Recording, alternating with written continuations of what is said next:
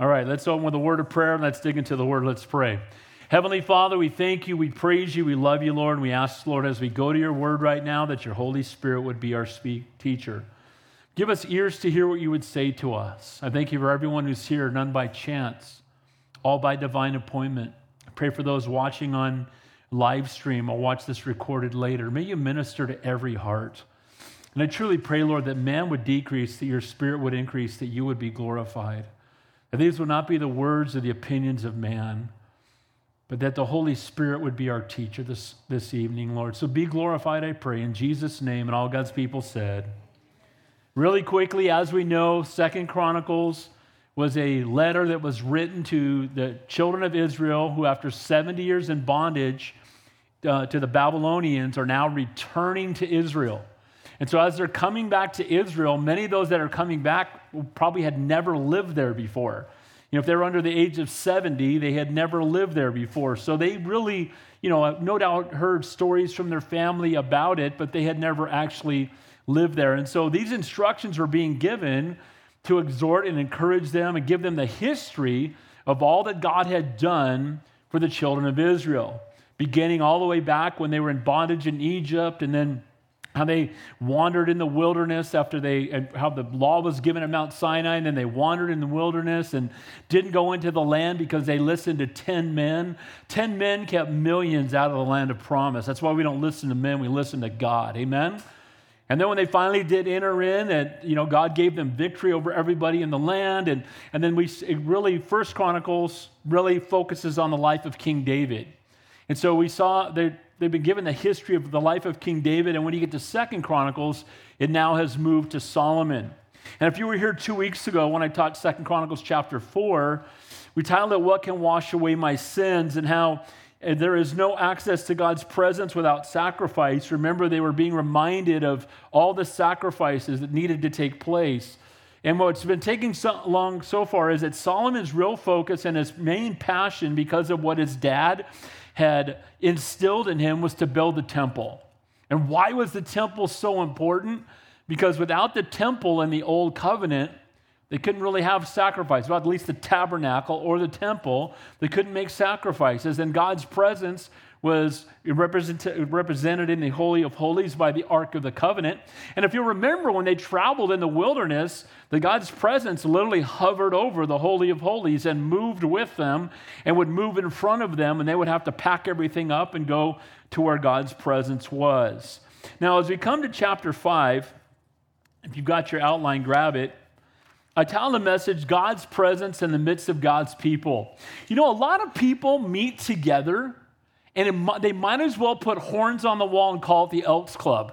Because if they are not teaching the Word of God and if the Holy Spirit isn't present, it's not church. Amen? And by the way, the church is when, when believers gather together. So, you know, like the Church of Scientology, not so much. Can I get an amen to that? They're advertising like crazy. If you haven't heard about us, we've heard about you, and we're praying that you guys get saved. But the point I'm making is that it's the presence of the Holy Spirit that makes the church church. Amen? Because the people have to have the Holy Spirit within us, and as we gather together in the name of the Lord, it's God's presence that makes this a place of worship, a place where the Word of God can go forth with power, where we can minister one to another, where we can supernaturally use our gifts, and where people can come to know Jesus and be born again after repenting of their sins. Amen? So the key to all of that is no Holy Spirit, it's not church. No Holy Spirit, you're not saved. Amen? No Holy Spirit, your worship is in vain. No Holy Spirit, you'll never understand the Word of God. And so, bringing of the, we're going to see in tonight's text, the ark is finally going to, the temple's going to finally be completely done. But something's missing, and it's the ark. And they're going to bring the ark and put the ark back where it belongs in the Holy of Holies. And once the ark is there, the people are all going to come together and celebrate. And guys, that's a, what needs to happen is we are now the temple of the Holy Spirit. That's why we don't have a temple anymore, because we are the temple because the Holy Spirit lives inside of us. And you know what? When the Holy Spirit has his rightful place in our lives, we should rejoice like the people in tonight's text are going to do because the Holy Spirit and the, the Ark of the Covenant, God's presence, was where it belonged. And once the, the Ark was where it belonged, the people rejoiced. And as soon as we have the Holy Spirit living inside of us, we should be rejoicing. Amen? And I don't care how much gas costs. I don't care who's in the White House. I don't care about all these other things that can cause us to be dismayed. The good news is God's on the throne, He's in control. The Spirit of the living God lives inside of us, and He will never leave us nor forsake us. Amen? So, Tell the message God's presence in the midst of God's people. First of all, be faithful to finish. Solomon, we're going to see in verse 1 that not only did he know what he was called to do, but he's going to finish what he was called to do. And too many Christians, and you see it throughout the New Testament, especially the Apostle Paul, he loves to use race, you know, run the race and, you know, talking about how to finish. And, and you know, it's something that we as believers need to be mindful of. I have this conversation a lot. I'll, I'll, run into guys that used to be heavily involved in doing ministry, and they've just kind of been on the sideline for sometimes a decade, two decades. And I'm like, you know, God's not done with you. And I want to say that to everyone in here. God's called you, He's uniquely gifted you, and God wants to use you. And if you were once used in the past and you're not being used now, that's not God's fault. Amen. We want to finish what we are called to do. We want to do everything well. We need to give the Lord our very best, be faithful to use the gifts He's given us for His glory. And then we know that He will finish. If we will allow Him, He who began a good work in you will be faithful to complete it. Point number two God's presence back in the midst of God's people. That's what I named the me- titled the message. And we're going to see the worship of the true and living God. And keep in mind, this is being written to whom again? To the children of Israel who had been in captivity in Babylon for 70 years, and maybe they never really understood how to truly worship the Lord. And they're going to see a glimpse of it. We're also going to see how the people, when the temple was built and the ark was in its place, representing the, pres- the presence of Almighty God back in, their, in Jerusalem where they belonged, and we're going to see how they rejoice. And because again the presence of god is what really matters. Why does the world why is the world never satisfied? You see people go, you see people online you hear about this, this, this guy that committed suicide yesterday 40 years old super well-known guy. Everybody talked about how happy he was and he killed himself because and you know I, probably dealt with depression we need to pray for that kind of thing but here's the thing that we're never going to be satisfied in this life if we don't if we're not filled with the one who created us Amen? If you don't have the Holy Spirit living inside of you, your flesh will never, ever, ever be satisfied. What you can't marry into being satisfied, you can't win the lotto into being satisfied, you can't buy enough stuff to be satisfied. True satisfaction is only going to come when you have the Spirit of the living God living inside of you. So, point number two there, again, God's presence. We're going to see the true worship and making worship a priority among God's people. You know what? I love to worship. And you know when I worship the most? When I'm in my car by myself driving between appointments. This happened just yesterday. I have an appointment way over here, and the next appointment's 100 miles away. So that means I've got two hours just to worship God at the top of my lungs. And uh, it doesn't matter how bad I sing because it's sweet in His presence. Amen? But God, but but we, God's people should be worshiping people. Do we have do, do we have a lot to thank God for? What's the answer? We can't praise Him enough, and it should flow out of us. Point number three Holy, holy, holy Lord God Almighty. You know, that's the, we know the song they're singing around the throne, even as we're here tonight. And I want to talk about in that section doing God's will, God's way. Guys, it's not enough to just say, I want to do God's will. We need to do God's will, God's way, not our way. Amen? Lord, I want to walk in the center of your will and I want to do it the way that you want me to. The temple's not complete without the Ark of the Covenant, because again, we need God's presence. Uh, we are called to be the temple of the Holy Spirit and we were spiritually dead until the Holy Spirit took residence within us. And then finally, be prepared to enter into God's presence. My dad had so many sayings that I'll never forget. And he, I remember him telling me, especially when I was a teenager, he would say, Son, you prepare for Sunday morning on Saturday night. And what he meant by that was look, if you come dragging in here late, if you don't get enough sleep, you just kind of show up at church, and you haven't been you haven't spent time in prayer you haven't spent time in his word you're not expecting to meet the lord when you get there he said it's all you almost should just stay home because guys if, if jesus was going to be here on sunday would you get here early Would you sleep the night before? Would you come here with great expectation to hang out with the Lord? Well, guess what? The Holy Spirit's going to be here Sunday. Amen? And we want to come here with anticipation. We want to come here prayed up and ready to receive what the Lord has for us. It's good to read ahead in the text and have it already something that's ministering to your heart. You never have to guess where we're going to be next because if you were here last week, we're just going to keep going. We go right through Scripture. And so, being prepared, enter into fellowship, ready to meet the Lord. May we be unified as followers of the Lord. May we be people of praise and may they know us by the love we have one for another. So let's pick up there in Second Chronicles chapter 5, beginning in verse 1. God's presence in the midst of God's people. Be faithful to the finish. Verse 1. So all the work had Solomon had done for the house of the Lord was finished. Now, I love that word finished. It's easy just to read the sentence and move on, but the building of the temple was decades in the making.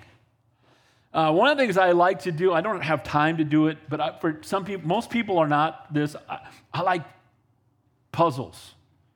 I'll get like a 2,000 piece puzzle, 1,000 piece puzzle, and I'll put it on the living room, and I, will just work on it if it takes a month.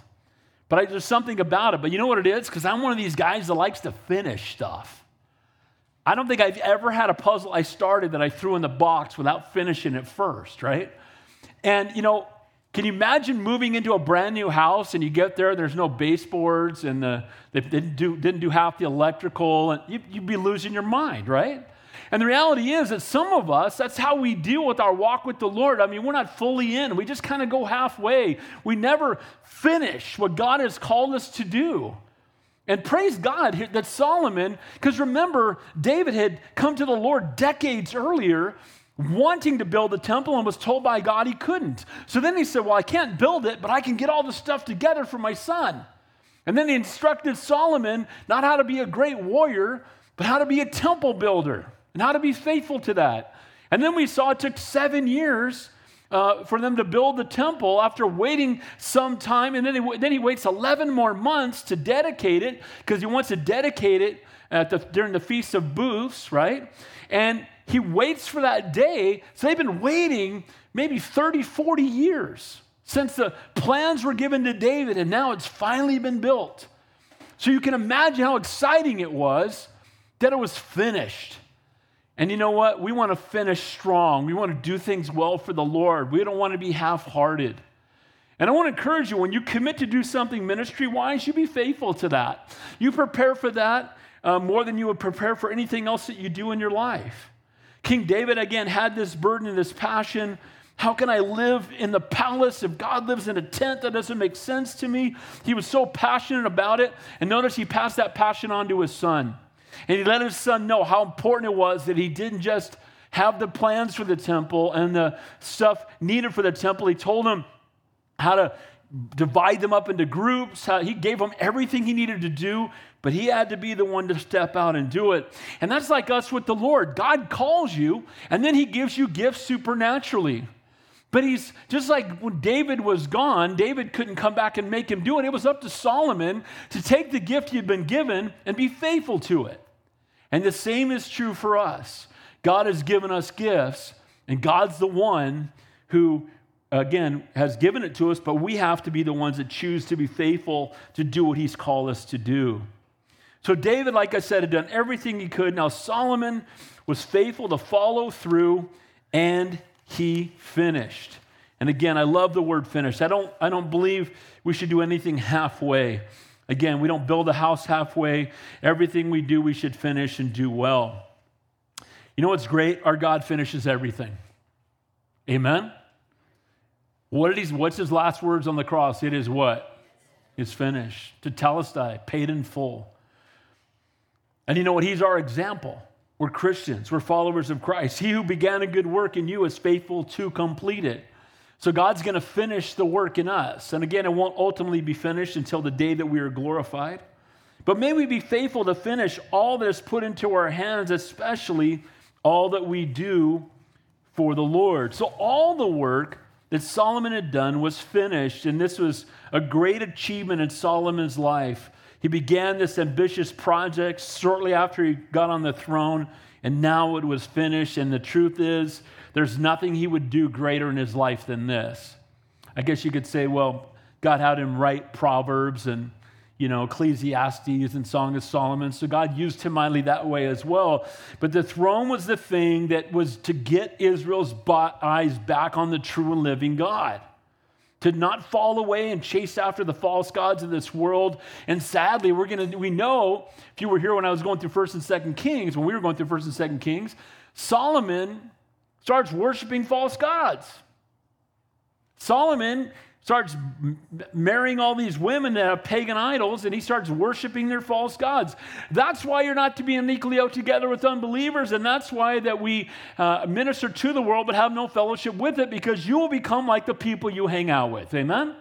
But here's the solomon that built the temple. He's starting so well and sadly he, while he finishes the temple he's not going to finish his life as well. Then it says there, and Solomon brought the things which his father David had dedicated the silver and the gold and all the furnishings, and he put them in the treasuries of the house of God. So not only did he finish building the temple, but now he's furnishing the temple. Remember that he had got craftsmen to come and they were making all the things that were needed for the temple. And now he's going to bring it all in because, again, the temple without the furnishings could not have sacrifices. The temple without the ark, again, does not have the presence of God.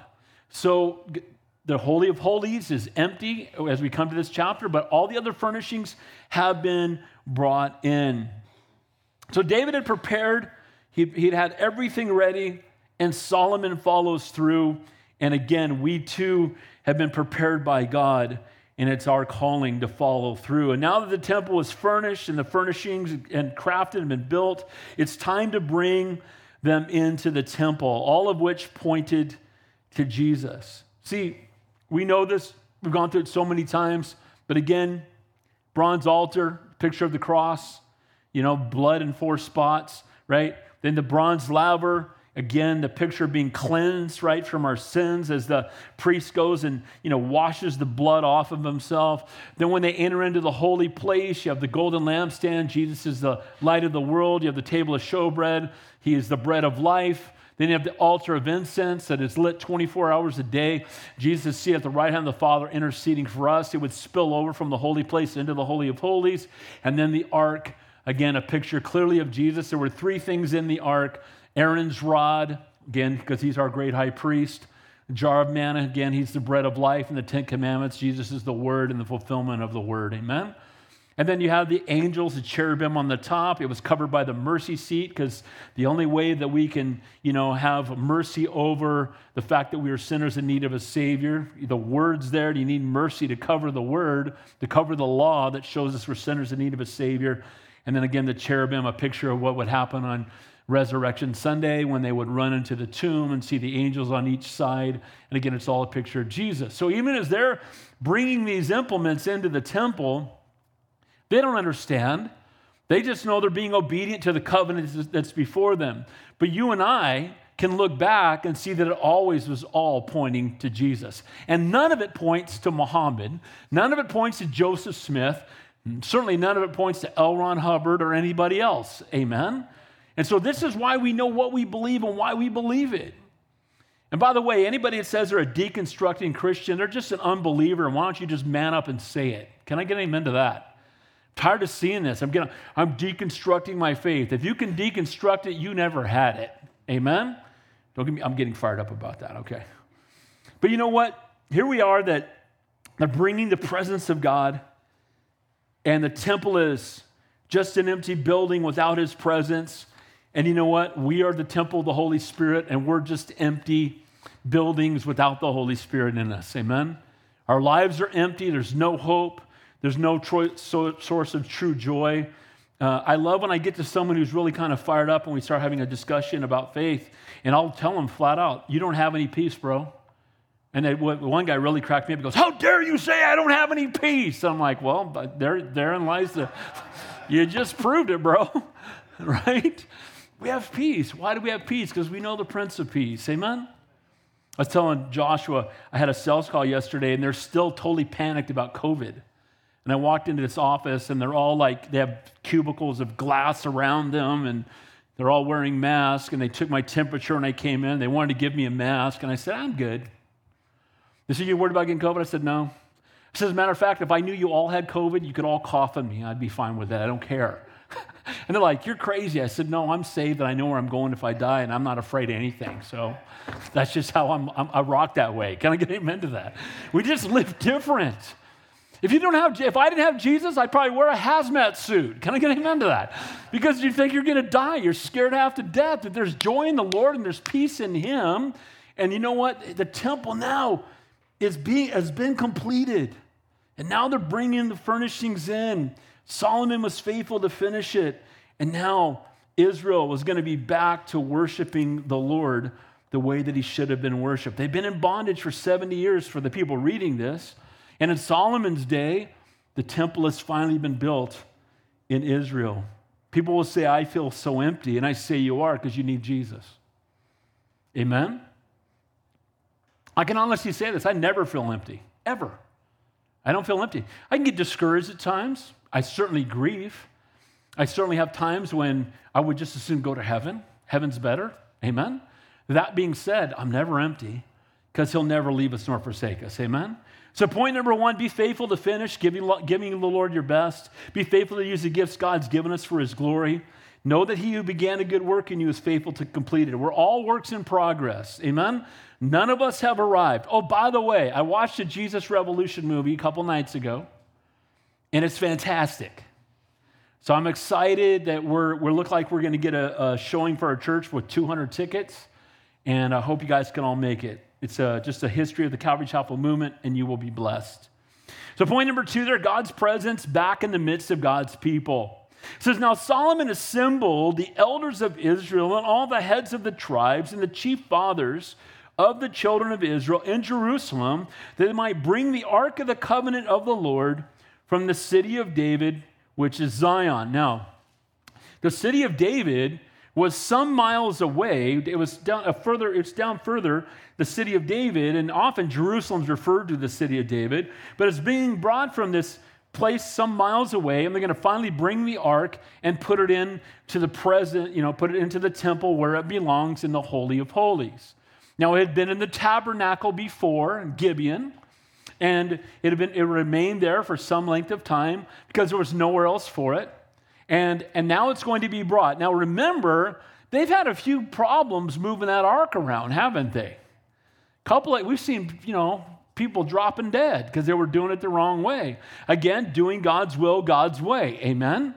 So they need, the, the, without the Ark of the Covenant, the Day of Atonement, there's nowhere to sprinkle the blood of the Lamb. Amen? The thing that points to the Lord. So the ark needed to be replaced. And so he calls all the elders together, and they're going to you know, be present in the bringing of the ark into the temple. This was a glorious thing for them. By the way, you know, a, a lot of the Orthodox Jewish people, that's what they're trying to do right now.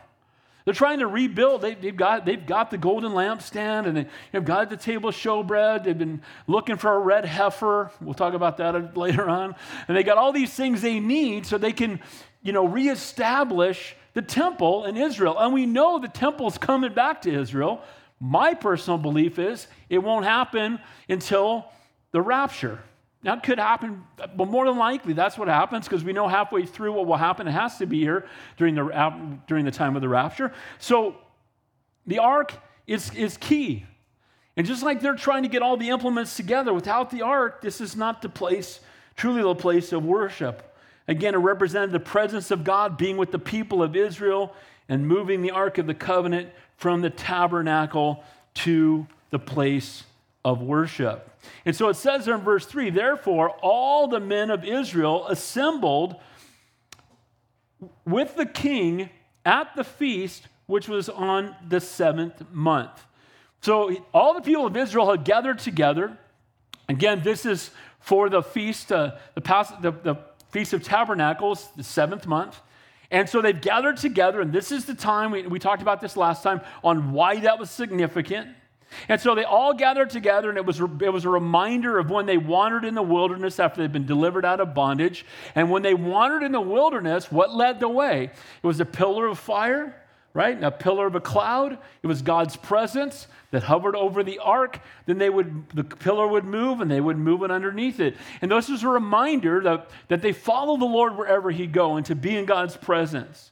So this feast took place on the seventh month, and the temple dedication again would be during the Feast of Tabernacles, which would take place in like September, October of our time frame. And the year is 959 BC. I love the Bible because it rocks and it actually can be, the, it's the greatest history book ever written. This was 11 months after the temple was completed, and it says in 1 Kings, in the 11th year, in the month of Bul, uh, which is the eighth month, was the house finished throughout all parts thereof, and according to the fashion of it, so was seven years in the building of it. So they had decades before gathering the stuff and waiting until David had died, and then the building of the tabernacle. And so in Leviticus, it tells us that they had this feast, this feast of tabernacles, um, and it had also was called the feast of booths or Sukkoth. And it lasted seven days, and it ended with a holy convocation on the eighth day where the people came together to worship. And this is the eighth day that the temple is being dedicated that we get to right here. So we're at that day where there's going to be a great amount of rejoicing. The people have gathered together for seven days to remember how God was with them as they wandered in the wilderness for 40 years. And during the feast, according to Numbers 29, they sacrificed 189 animals. So we see that without the shedding of blood, there can be no forgiveness for sin. And all this blood is being shed, and they're going to, again, bring the ark and, and have the temple fully functioning uh, again in, in Israel, and actually, really for the first time. And so it was called the Feast of Harvest, the Feast of Ingathering, because it also celebrated the end of the harvest season when all the crops were in. And it was one of the feasts that we know will be celebrated during the millennial kingdom when Jesus reigns for a thousand years on the earth. We see that in Zechariah 14, 16. So I think Solomon has chosen this feast again of the temple on purpose. The feast was to remind the people that they had lived with God at the center of their nation for 40 years as they lived in tents, and now God was back at the center of their nation. When they were wandering in the wilderness, even though they had been in rebellion, God's presence was with them. And now they're celebrating that, and God's presence will be with them yet again as a people. It also reminds me of Jesus. The Bible tells us the Word was made flesh and dwelt among us, and we beheld the glory, the glory of the only begotten of the Father, full of grace and truth. The Bible, the word there for dwelt is to fix one's tabernacle. To have one's tabernacle, to abide or live in someone's tabernacle. So the Lord dwells with us, He lives inside of us, and they had waited for this specific event to gather all the people together as they're going to rejoice that the temple is not only finished, but all the furnishings will be in the temple. It will be fully operational in the worship of the Lord. And the last thing they needed was the Ark of the Covenant. Verse 4. So all the elders of Israel came, and the Levites took up the ark. So all, all the men of Israel came on the seventh month for the feast. And then all the elders of Israel came, and the Levites took up the ark. Now, by this point, do you think the Levites have figured out how to carry that ark? You know, when people drop dead for doing it wrong, you kind of go back, uh, let's go back and look at the instructions. Eight people got electrocuted trying to put that in. Let's, let's see what the schematic says so we don't do that again, right? And so people have been dropped. So guess what? The Levites are going to do it right. So they're sent to go and bring the ark. We're going to see it's going to mention the poles, kind of significant, because they don't touch the ark. They carry the poles that carries the ark, and they're going to be obedient to the Lord in doing it. But the priests and the Levites, the, this, they properly respected the pattern of the Mosaic law, and Solomon wanted representatives of the entire kingdom to witness the event again. And so he called them in. He said, Look, I want everybody to hear to see this. I want you all to see the ark coming up.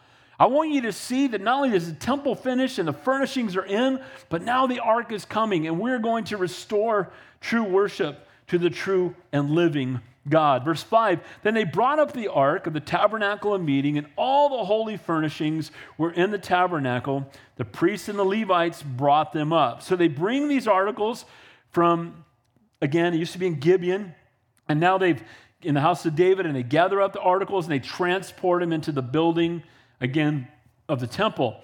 And what's amazing about that to me, I just see that picture that, you know, the temple was empty and the temp- temple was beautiful, but the temple uh, would not function and was of very little value until the furnishings were there and, the, and again the, re, the presence of god and that's, that's like the life of the, every person who's born on this planet you know uh, yeah we can be people can be beautiful and precious and god loves us and he, you know we're his treasured possession but the, same, the thing is until we have a relationship with him we're spiritually dead and then when you give, when you're born again, you're a new creation in Christ, and now the Spirit of living God lives inside of you, and everything changes. And so for them, that's what's happening is we're bringing God's presence into the house of God that we built. And it was these, these blueprints were given by God as a type or a picture of what's in heaven. And this is just what an, what an awesome God moment to see what God is doing. And they wanted to make sure. Why, now, why do they want every family there? Because every father should go home and tell his children if his children aren't there. Let, let everybody know what you saw and what's happening. And this is why it's being written to them coming back from Babylon so they understand why the temple is so, so significant. So the, the tabernacle, had, that's where David had looked and said, Why is God living in a tent and I live in a palace? That doesn't make any sense. And while the ark was placed in the Holy of Holies, again, the old tabernacle, the old furnishings, again, were stored in storehouses. We talked last time how they, they made new implements for the rest, but they brought the ark. And again, the ark was a picture of God's presence in the midst of God's people. And we're living in a time, again, where there's a lot of churches where uh, God's not there. He's not even welcome there. His word's not honored. And, and, that's, and that's tragic. It's tragic to see some of the things that, I, that you see from supposed Christian churches. We're opening and affirming of every sinful behavior, but we just don't affirm God around here or His Word. Amen? Any church that says they're open and affirming He's not talking about the Lord. We're talking about being, we're so gracious and open and affirming about your sinful behavior that we don't have a problem with it. Look, we're open to everyone coming to church here. I don't care who they are, they're all welcome. Amen? And we're going to love them unconditionally. I would love that. I mean, and we saw it in Santa Cruz. We had, for a time there, we'd have 25 homosexuals in our service. God bless you. I'm glad you're here. Talk to them about Jesus. Never water down the message. Love them unconditionally. But the reality is, when you say that that sin, any sin is okay, when you, when you make any sin acceptable, what we're doing is we're denying the Word of God and we're making what Jesus did on the cross of Calvary as if He did it in vain if we think we can be saved without repenting and being redeemed by the shed blood of Jesus Christ. Amen? And so the point is that we need to get Jesus back at the center. In this case, getting God back at the center. The God's presence in the midst of God's people. My prayer is that when you come to church here, you've God's presence.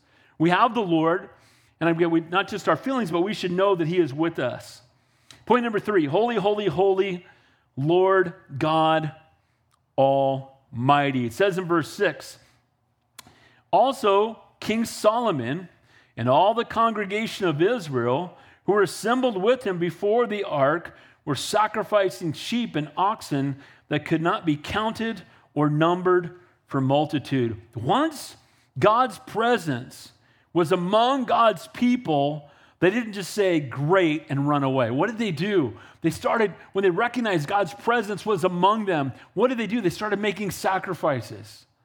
That what they, it's an act of worship for them, right? They were worshiping the Lord. We're going to see later, they're going to be singing at the top of their lungs. And so, guys, when we're in God's presence, what happens? It should cause us to want to worship Him. Amen? It should cause us, being in God's presence, to want to cry out to Him and to, to be obedient to what He's called us to do. And so they're just sacrificing over and over because they haven't been able to for the longest time, certainly not in something like the temple. And because it's there and God's presence is there, they're, they're ready to, to give it all to the Lord, to sacrifice everything to the Lord. And that's their heart. They do it over and over, sacrificing sheep and oxen that could not be numbered in multitude. Solomon went over the top in his effort to honor and praise God for this great and awesome day. Then it says there in verse 6, verse 7 actually, then the priest brought in the Ark of the Covenant of the Lord into its place, into the inner sanctuary of the temple, to the most holy place under the wings of the cherubim. If you uh, go back and look at Leviticus and a few other places, and you know, and, and you look at the building of the temple or the tabernacle itself, and later the temple.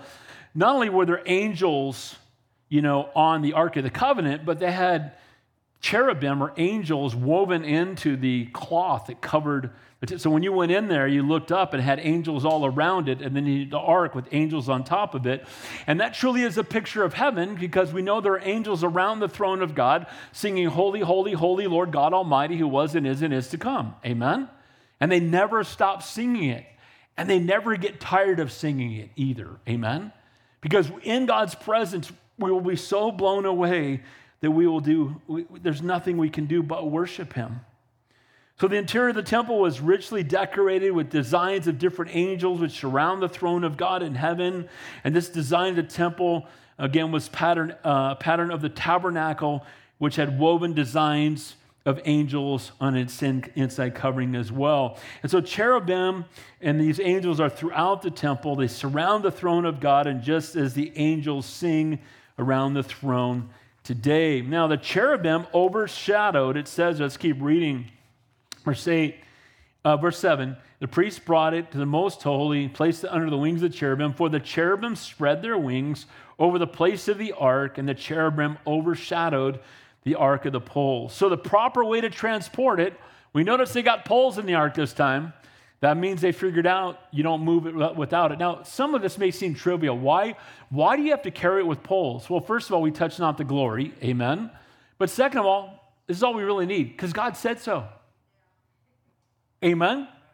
Didn't you hate it when you were a kid when your parents would tell you do something? You go, why? And you say, because I said so. My kids were big fans of that because I said so. But I'll, I'll, tell you what, it meant more when my dad said it because like I, I, can never imagine, I never, I don't think I ever t- in my life when my dad told me to do something, say, what? Yeah, that didn't work out well. And the, you'd hear the belt coming out of the, you know, it was yes, sir, and yes, ma'am, and get to it. Can I get an amen to that? But you know what? When we're doing something for the Lord, if God tells us to do it, often He will explain why, but He doesn't have to explain why. All we know is we're idiots. He's perfect, holy God. He tells us to do something. He's right. Let's do it. Amen? Sometimes when I've been counseling people for a long time, I finally go, Look, I'm tired of talking about this. God said so. Go do it. Amen? This is what the Word of God says. Do it. So carry it by poles. Why? A cart's better. Cart's faster. Yeah, put it on the cart. You're dead. Amen? right? You reach out to balance it, not so much, right? But the point is, obey. To obey is better than sacrifice. God knows what He's doing. And everybody thinks they've got a special dispensation. Well, I, you know, but, you know, I know I'm not, but this guy that I met, he's amazing. And, and you know, I know God says not to, but, but, you know, God doesn't know my circumstance. Stop. When you say God doesn't know, you're already proving more of an idiot that you are. Amen? And so they're doing it right. They brought the ark the right way. They had to learn the hard way, but they brought it the right way. And the poles extended to the ends of the poles of the ark could be seen within the holy place. So, from the holy place, so the ark is inside the Holy of Holies. At this point, the poles are sticking out so that they can see the poles, but they can't see the ark. So they know the ark is there because the poles that are connected to it are there. The ark was placed in the Holy of Holies lengthwise. So the poles, exper- uh, again, evidently uh, came out of the curtain. And you know, we are the temple of the Holy Spirit. Again, the Holy of Holies. Wherever we go, the Holy Spirit comes with us. And you know, the, the pole sticking out of the curtain was evidence that the Ark of the Covenant was there. And you know, I, I, my heart is that it should be evident by our behavior that the Holy of Holies is here. Amen? People should be able to see it and how we live and, and how we love and how we serve and how we worship and what kind of neighbors we are. What kind of workers are we? What kind of people are we? And the way that we respond to people, and it should be evidence that the Holy Spirit lives here because we see something ex- uh, externally that's so evident in the life of someone who has the Holy Spirit living inside of them. Now, this is, is, is uh, let's keep reading, but we're going to see a couple things here that are kind of make you wonder a little bit what happened. But it says they're in front of the inner sanctuary, but they could not be seen from the outside, and they are there to this day. So up to the time of this, that, that that's the poles would stick out, and, and, and if you were if they were in, you know, relighting the, the lamps on the golden lampstand or replacing the bread on the table of showbread or at the altar of incense, they could see the poles sticking out of the Holy of Holies. Verse 10 it says, Nothing was in the ark except the two tablets of Moses put there at Horeb. So I just mentioned a while ago, there's three things in the, inside the ark, and two of them are missing. One of them was the rod of Aaron, who was the first high priest, Moses' brother. And I don't know if you know when Aaron's rod budded is when there was a challenge to his authority, and God showed it by making this stick, you know, bloom. That's a God thing, amen? Might have been the same stick that he turned into serpents too. So that's a pretty awesome stinking stick. Amen. So, so the stick, you know, it's used against, uh, you know, let my people go, and then it, and it, it buds, and it was, you know, somehow even a portion of it was inside the ark, and now it's not there. And the jar of manna, it's not there. But the word of God, the Ten Commandments, was still there. Now, what happened to the other two? I don't know. And I looked at a bunch of commentators, you know what they all said? We don't know. And guess what? We don't have to know. But you know what? It does say something to me. It does say that at some point the care, of the care for the ark was not what it should have been. Because if it had been taken care of the way that it should have been, those items wouldn't be gone.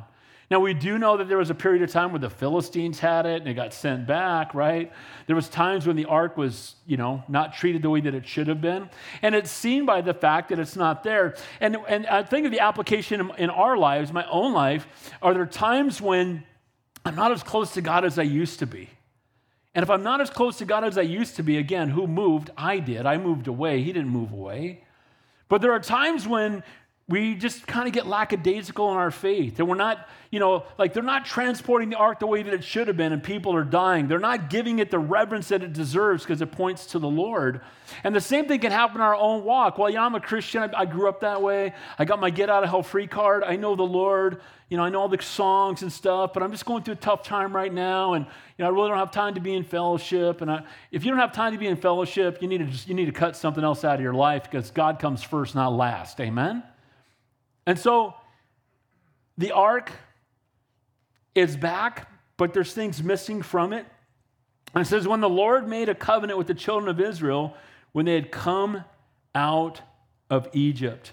So the ark was a constant reminder as well of their deliverance out of bondage because those three things were given to them. Uh, again, the, the manna was a representation of God's provision. I love I love the book Exodus. It's one of my favorite books in the Bible. I love Genesis. I love them all. I have 66 favorite books. They're all in here. But I love the wandering through the wilderness. They wandered in the wilderness for 40 years, and God dropped food out of the sky, and they complained. Right? And We at least had leeks and onions back in Egypt. You also had beatings in Egypt. Amen? We have this way of remembering the, the good or forgetting the bad, right? We have these selective memories. It was so great for I was saved out partying. No, it wasn't. It was horrible. Amen? We have a selective memory. And so they needed to be reminded of all that God had done for them. Not only that, do you know that everybody lived that lived for 40 years, the ones that didn't drop dead, they're over 20? Do you know that they, their, their, their clothes grew with them? It's in the Bible. Their clothes grew with them. So the kid that came out at five years old with his, you know, his little onesie, he was 45 when you walk around. you, know, God, you know, God grew their clothes. See, that's our God. Can he, he can do anything. And you know what? If we really believe that, we would pray more. Amen? We pray for revival. We pray for God, the, the hand of God, the move of God. God had made a covenant with them when they came out of Israel. This was a reminder and was significant, which is some 500 years after Exodus now. He's reminding them 500 years ago how God provided them, even though they disobeyed him and listened to 10 men, and God still provided. See, our God's faithful. Israel came out of, Israel, of, of Egypt into the wilderness. Out of necessities, they lived in tents, and they dwelt, and dwelling of God was also a tent. And now, since they built the temple, the dwelling of God was among the children of Israel, a place of permanence and security. See, the tabernacle would be moved from place to place. And you know what's great about the temple? It wasn't going anywhere. And you know what that's so amazing is our God's not going anywhere. Amen? He's not going anywhere. I found Jesus. He was never lost. Have you ever seen those bumper stickers? I found Jesus. Now, he found us. Amen? Because we were lost, not him. And so the ark is so significant, having it back and having a place of permanence where they could come to worship the Lord and being reminded of all that God had done, going all the way back really to the times of Abraham, right? And, and then Jacob and all the people, and just all, these are God's chosen people and all that they've been through. And now they're in God's land of promise, and the, and the ta- the temple is there, and God's presence is there, and God's hand is upon us, and our enemies have been defeated. What a wonderful picture. And notice they celebrate that on the feast that represents the millennial reign upon the earth, because when we are ruling and reigning with the Lord for a thousand years. Our enemies will have been defeated. God will be on the throne, and we will have nothing to fear on this planet. Amen? And that's what this was a representation of. Hey, we're, hey, we're back in Jerusalem. We're, we're, we're where we belong for these, these people reading it later to be reminded of, wow, the temple's important. Look at all this. They're telling us about it. And they needed to be reminded, just like fellowship's important. Last point be prepared to enter in to God's presence. Now, watch this. So they, they've had all this time and they finally, you know, the temple's been built and it's awe inspiring. Uh, if you ever look at models of Jerusalem, the size of the temple just overshadowed everything else. It was the central focal point of everything in Jerusalem. And it would be the one thing you couldn't miss it. And it's in place and it's permanent. And you know, God's presence is there. What a glorious thing. And look at verse 11. And it came to pass when the priests came out of the most holy place, for all the priests who were present had sanctified themselves without keeping to their divisions. Now, when, when David had set up the priests to serve in the temple, in the tabernacle before him, and said, This is how you're going to have them serve in the temple, each, each group of priests would only serve for two weeks. And the rest of the year, they would just live, you know, doing other things, but they didn't serve in the temple in that way. So they'd only serve for two weeks and then the rest of the time. And they would rotate. They had 24 pairs. You guys remember this from uh, just a few chapters back, some chapters back. And so this was all put into place by King David. But notice when it gets done, they all show up. It's not just the two, well, it's our turn for two weeks. But everybody stopped what they were doing. They all came together to celebrate that the temple had been finished that the Ark of the Covenant was in place. The priests that had been inside there now come out. Notice that they all cleansed themselves even before they came to be in the presence of Almighty God. And I want to encourage all of us that we want to cleanse ourselves. What I mean by that is look, are we forgiven for our sins? What's the answer? But should we continue to pray and ask for forgiveness when we sin and we're convicted? What's the answer? Absolutely.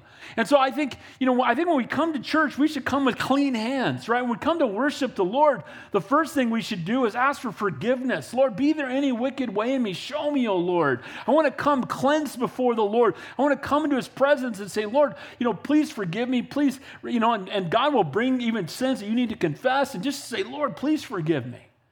And we want to come with clean hands and pure hearts before Almighty God. Amen?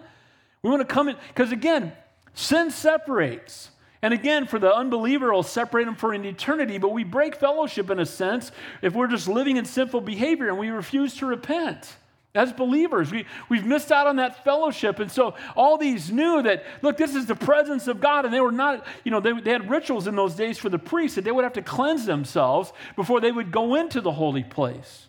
before they would go into the Holy of Holies, before they came into the presence of God. And again, we've been redeemed, we've been forgiven. God sees us as holy. We should come before Him, you know, with clean hands. Notice it says they sanctified themselves, they were set apart unto the Lord. Our heart's desire should be coming to the presence of God and his people above all else. Don't only come when it is your turn to serve. Don't only come when you feel like it. Don't only come when your favorite football team's not on TV or NASCAR or whatever else, right? Or the waves are up. You know, it should be such a get to, not a have to. And I know I'm talking, I'm preaching to the choir because you're here on Thursday night on a cold night. Amen.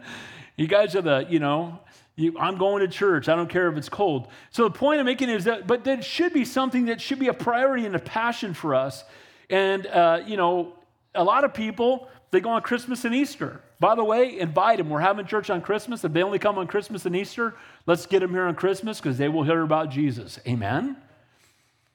But they come in there, they, they, they, all of them want to come. Well, it's not my two weeks to serve at the temple, but I'm coming anyway. You know, it's not, it's not my turn to teach the men's study, but I want to be there anyway. You know, it's not my turn to, to serve in the children's ministry, but I'll be there to help if they need it. Amen? It's just that heart to serve and to be right before God, that it's the priority of your life. It's not a have to, it's a get to. Amen? Took seven years to build, 11 months awaiting the right day to dedicate the temple.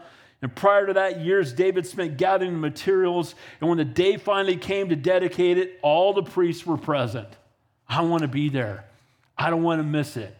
I want to be with God's people. I want to see the presence of God. And again, that word sanctified means to cleanse. It also means to make sacrifices. In those days, one of the ways they cleansed themselves, they made sacrifices. For them, that was an act of worship and it was an act of atonement pointing to the one who's coming. And, and we don't know that they fully even grasped that. They were just being obedient to the Lord. They knew that without the shedding of blood, there could be no forgiveness for sin. And in their time, it didn't really forgive it as much as cover it and point it to the one who was coming, the Lord. And praise God for us. We don't make sacrifices anymore because when Jesus died on the cross, he said, It is finished, it's been paid in full. Amen. But that doesn't mean that we should have a license to sin or that we shouldn't take our holiness seriously. See, they wanted to come before a holy God having been cleansed. And, and my heart would be that we would want to, to, even though we're holy in Him, but to be, you know, to be reverent and to walk in obedience and to approach Him with that same heart. We too should prepare ourselves to enter into God's presence. Again, my dad used to say, You prepare for Sunday morning on Saturday night. Be prayed up, be well rested, coming with reverence and a heart of expectation to meet the Lord. When you come to church, do you come with a heart of expectation that God's going to meet me there? He's going to dwell our praise. I'm going to hear from His Word and it's going to impact my life. Are you praying for people before you get here that might not know the Lord, that they would get saved, that the kingdom would be added to? See, we got to be coming here excited to see what God's going to do and how He's going to minister to every heart. And do you pray that say, Lord, use my gifts when I am there? And maybe someone needs a hug, use my arms. And someone may need a word of encouragement, Lord, use my lips. And Lord, I just pray for divine appointments. I pray for the people that are going to be sitting next to me, they'll have an opportunity to speak into their lives lives. See, we should come with great expectation because when we're here, God's here. Amen? He's the guest of honor, and He's here with us. And you know what? That ought to be exciting to us. And sadly, if you've gone to church long enough, it's like, oh, okay, yeah, we'll go to church. We'll hang out after, we'll go, go, we'll go to IHOP afterward, need some bad food, whatever, right? And what happens is we get this thing where it just becomes a ritual if we're not careful. We don't meet God there. We just sing a few songs and hear Bible study that's going too long and, and uh, go home and our lives don't change. Verse 12, it says, And the Levites, who were the singers, all those of Asaph and Heman and Jeduthun, with their sons and their brethren, stood at the east end of the altar, clothed in white linen, having cymbals, stringed instruments, and harps and with them 120 priests sounding the trumpets. Hey guys, these guys are they're excited about what God is doing and they all come together and the way it's interpreted, all of them are singing and all of them either have a stringed instrument or a cymbal besides the 120 guys that are blowing trumpets. By the way, I don't see anywhere in scripture where where worship is solemn and like you're mourning. Oh, come on, man. That's not going to be like that in heaven. Amen. We have people, every church I've passed, have been a part of, been a pastor, a senior pastor, assistant. Eh, the worship's either too, too quiet or too loud. We, we sing too many hymns or not enough hymns. Quit complaining and just start worshiping Jesus. Can we just do that? Amen? Just praise the Lord. Praise Him. And I love this that worship just breaks out. Just the fact that God's presence is here, they can't help but worship. All the priests come, they cleanse themselves, they're wearing white, right? They're, they're clothed in righteousness, and they're standing there and they're praising God and they're singing at the top of their lungs. Guys, that's a picture of heaven. Amen? We get to heaven, we're gonna we're gonna have to, you know, we're going to be at the crystal sea. We're going to see people for as far as the eyes can see. We're all going to be worshiping together. Man, I long for that day. How about you? Singers are all in their place, cymbals, and stringed instruments. Okay? Yeah. Yeah. Instruments with strings on it, cymbals, that would be right there. Can I get amen to that? Right, Jack in heaven? Amen. Didn't like the drums. He loves them now, though. Gonna get him in. He likes palm trees now, too. Amen. 120 priests sounding the trumpets, thousands of singers. Man, I just love this. They're rejoicing. They're, you know, they're, and I, the blowing of the trumpets to me, it's again, it's a picture of like, you know, when when when the that, that we're going to hear that last trumpet, right? We're going to be in the presence of God. They're just so blessed rejoicing. There's a permanent place where we can go and we can worship the Lord as God's presence is there. And guys, there's a permanent place if you've been born again, and it's right here. And we should never take that for granted. Amen? We should never get so discouraged by the things of the world that we forget that we don't not only belong to the Lord, but He dwells within us. Verse 13 Indeed, it came to pass when the trumpeters and the singers, as one, praising and thanking the Lord with, uh, when they lifted up their voice with trumpets and cymbals, instruments of music, and praise the Lord, saying, For he is good, for his mercy endures forever. Amen, amen, amen, and amen. Our God is good. Amen? He's the very definition of good. There's none righteous, no, not one. There's no good men. There's no good women. There's no good people. There aren't. But we serve a good God. Amen? And you know what? We should not be, unash- we should be unashamed of the greatness of our God. We should sing it from, you know, the depths of our hearts. The day was focused on praise. Notice, they're praising the Lord. They're not praising Solomon. They're not praising the craftsman.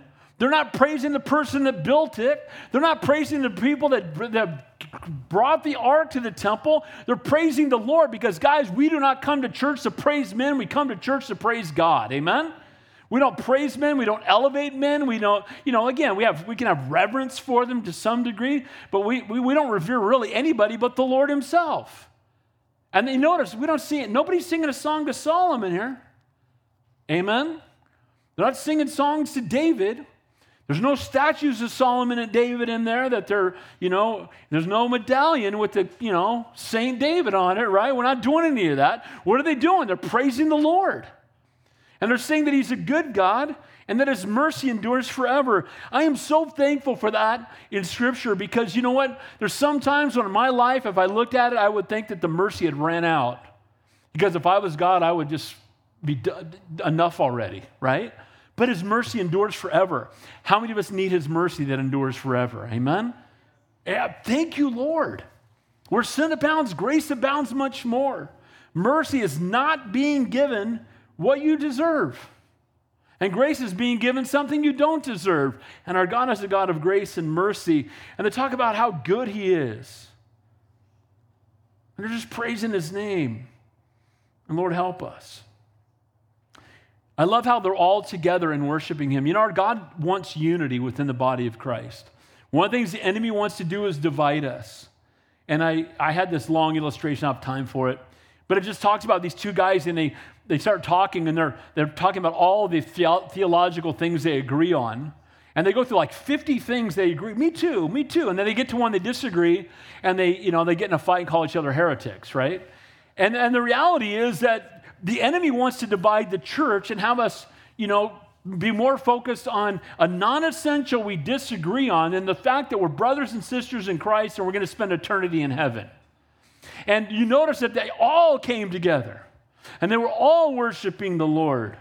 And our God, may, may we be unified as followers of the Lord. Unity is the anointing oil is like the anointing oil of the priest. The oil in the Bible is a picture of the Holy Spirit. There's a connection between the work and the power of the Holy Spirit and unity among the brethren.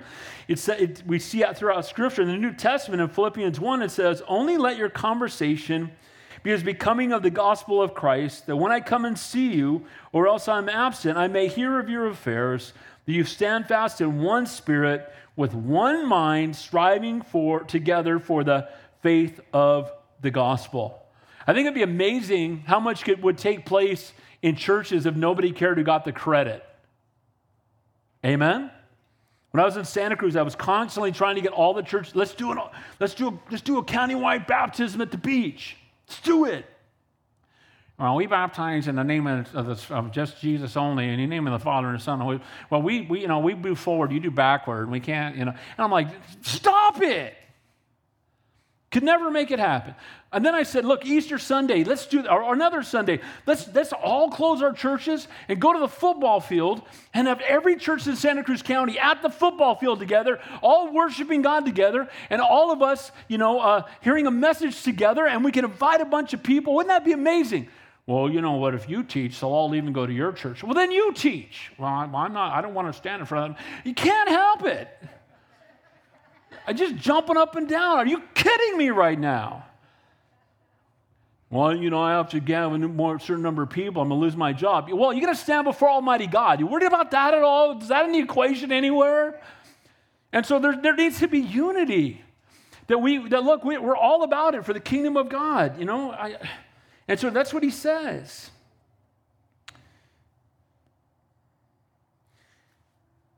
Let's finish up. Where two or three are gathered together in my name, there I am in the midst of them. It says in Matthew 18. And we talk about Jesus being with us when we have two or three gathered together, but the verse before this one talks about how we are to be together. It says, the, the, the verse right after, it says this in, in the verse before, excuse me, Matthew 18, 19. Again, I say to you that if two of you shall agree on earth as touching anything that they shall ask, it shall be done for them of my Father which is in heaven. See, God shows up when we learn to work with each other, and God shows up when we work with Him. Then notice he says here in the end of that verse there, he talks about to be heard praising and thanking God. You know, God desires our praise. And we were, we were created to praise Him. But you know what? We don't praise Him because we feel like we have to. We praise Him because of who He is and what He's done. Amen? We praise Him because we love Him. And I think the closer we get to the Lord, the more we have a heart to praise Him. It says in Psalm 22, But thou art holy, O thou inhabitor of the praises of Israel. You sit as the Holy One. The praises of Israel are your throne. Why does God show up when his people praise him? Because not because he's arrogant, not because they're saying nice things, but when we praise him, we're showing that we trust him. It says in Hebrews 11, 6, but without faith it is impossible to please him, for he comes to those who come to God must believe that he is, and he is a rewarder of them who diligently seek him. Praise is a powerful, powerful thing. Notice it also says that again, for he is good. You know, good, the word, and then he has mercy. The word for mercy, there's goodness, kindness, faithfulness. It means loyal, steadfast, or faithful. And that's the God that we serve. His attributes are perfect.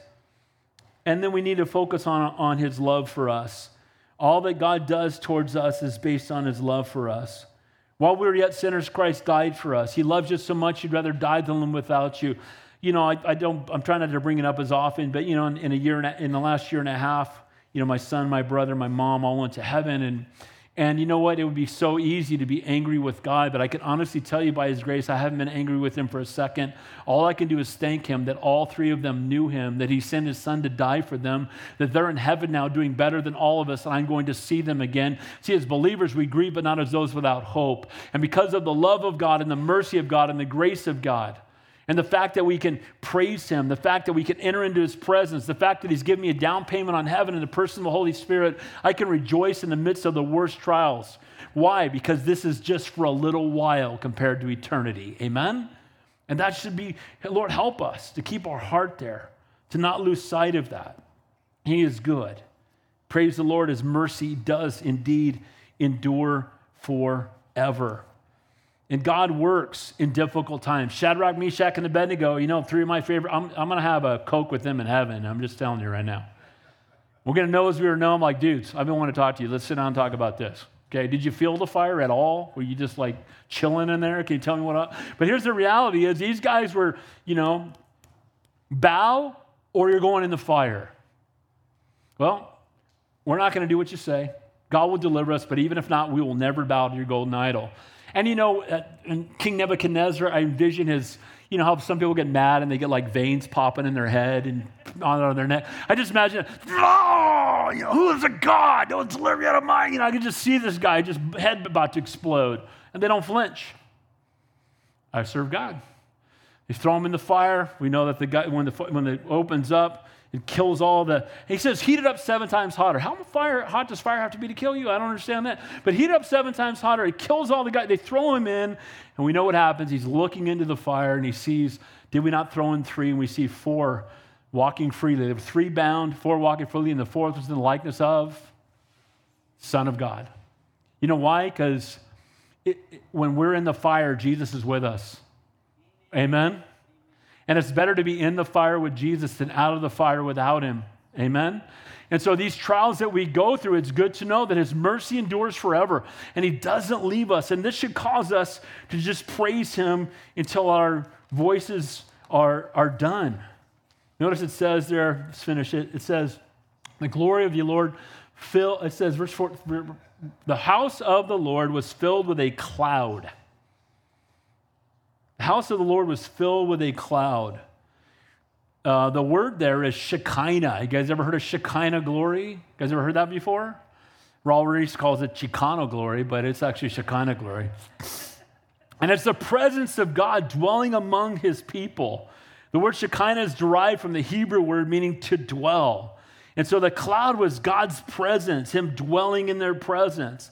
That the house of the Lord was filled with the cloud. This is the cloud of glory, seen often in the Old and New Testament, sometimes called again the cloud of Shekinah glory. This is the cloud which God met Moses, met with Moses and others on Sinai. This is the cloud that stood by the door of the tabernacle. This is the cloud from which God appeared to the high priest in the holy place inside the veil. This is the cloud of Ezekiel's vision, filling the temple of God with the brightness of his glory. This is the cloud of glory that overshadowed Mary when she conceived Jesus by the power of the Holy Spirit. This is the cloud that presented was present at Jesus, the transfiguration of Jesus. This is the cloud of glory that received Jesus back into heaven at his ascension. This is the cloud that will be displayed the glory of Jesus Christ when he returns to triumph on the earth. Guys, this is the cloud of God's presence. It's the glory of God, it's the presence of God. And the great thing about it is, it's wherever God dwells and God dwells in us. Amen? I love the outpouring of the glory of God. Last verse, and it says, So the priest, so that that the priests could not continue ministering because of the cloud, for the glory of the Lord filled the house of God. When was the last time the glory of the Lord was filling the house of God? His presence should be evident, right? The glory of God, the power of God should be present among us. It's not a faraway, distant God. It's a Shekinah glory. It's His glory that dwells within us in the person of the Holy Spirit. As soon as the temple was open for business, they, all the carefully planned ceremonies and ser, um, services had to be suspended because the people walked in and sensed the presence of God and they were blown away. Jesus Himself was greater than the cloud that filled the temple. When it came, it was fitting for the priest in the temple service to stop. This is showed again that when the Lord is here, it's all about Him. We don't put anything in front of Him, nothing beside Him. It's all about Him. And then finally, the glory of God had filled the house, and the priests were set aside. Where God is, man is forgotten. Amen? Where God is, man is forgotten. And you will think little of the minister save for his work's sake, you will talk less about the man and you talk more about the master. See, when you've had a head on collision with the Lord, it doesn't matter who delivered it. We're just tools in the hands of the master. And we don't praise men, we praise him. Men will fail you, God never will. So, in closing, God's presence in the midst of God's people, be faithful to finish. God's presence uh, back is, had come back into the midst of God's people, and maybe that's you tonight. You know, maybe you need to really get back into intimate fellowship with the Lord. Maybe you're walking with the Lord at arm's length. You know, you can take a million steps away from God, it's only one step back. Holy, holy, holy Lord God Almighty. We want to do God's will, God's way. The highest form of worship is obedience. And may we sing his praises at the top of our lungs, and may we be prepared to enter into God's presence when we come to fellowship with God's people, when we spend time in His Word, may we make Him the focal point of all that we say and all that we do. Lord, we thank you, we praise you, we love you. You are indeed a great and an awesome God. May we not be satisfied with where we are spiritually. May we always desire to be closer to you, to walk in intimate fellowship with you. Lord, use us as tools in the hands of our Master for your kingdom and for your glory alone. Lord, we love you and we praise you. In Jesus' name we pray. And all God's people said,